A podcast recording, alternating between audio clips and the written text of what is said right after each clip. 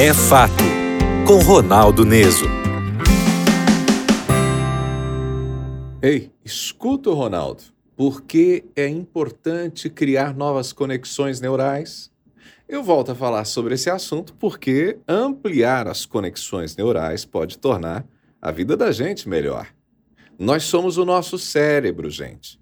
Embora todo o corpo seja fundamental, inclusive para o bom funcionamento do cérebro, um cérebro limitado nos faz pessoas limitadas. Por isso, entenda, é importante criar novas conexões neurais. E eu vou listar para você alguns motivos. Primeiro motivo: aprendizado e memória. Quando você aprende algo novo, novas conexões neurais são criadas. E essas conexões permitem que você adquira novas habilidades. Olha que legal. Segundo, flexibilidade cognitiva. O que é isso? Criar novas conexões neurais ajuda a aumentar a flexibilidade cognitiva, que é a capacidade de mudar de pensamento e se adaptar a novas situações. E olha, no mundo que muda tanto, isso é fundamental. Isso pode ser especialmente importante à medida que a gente envelhece e que enfrenta novos desafios. Terceiro, resiliência. A criação de novas conexões neurais pode ajudar a aumentar a resiliência do cérebro e a capacidade também de se recuperar de lesões ou doenças. Isso é particularmente importante para pessoas que sofreram uma lesão cerebral ou que têm uma condição que afeta o cérebro, como a doença de Alzheimer. Dias atrás, eu entrevistar uma médica especialista em demências. Ela disse algo bastante interessante. Algumas pessoas possuem uma maior reserva neuronal. E aí eu questionei como que isso funciona. E ela explicou: pessoas que gostam de ler, que estudam, que investem em aprender coisas novas, como música, pintura, artesanato, enfim. Gente que pratica esporte, enfim, pessoas que agregam coisas diferentes em suas rotinas criam uma reserva neuronal. Isso ajuda a retardar, por exemplo, a evolução de uma doença como Alzheimer. Quarto motivo: saúde mental. A criação de novas conexões neurais pode ajudar a melhorar a saúde mental e a reduzir o risco de transtornos emocionais, como depressão e ansiedade. Isso ocorre porque as novas conexões ajudam a melhorar a regulação emocional e aumentam a capacidade de suportar os problemas.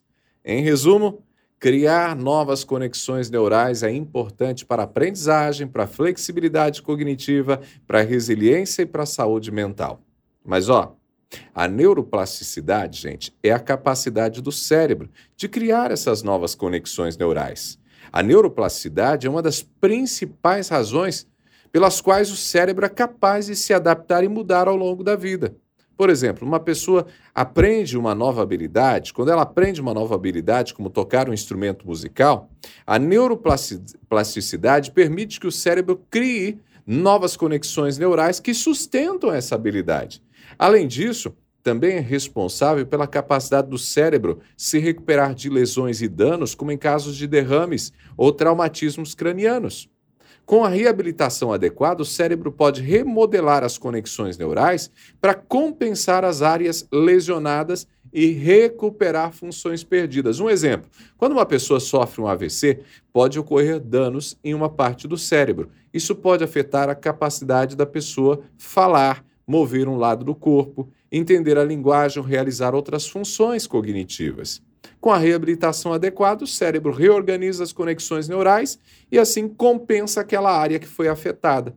O cérebro pode criar novas conexões neurais.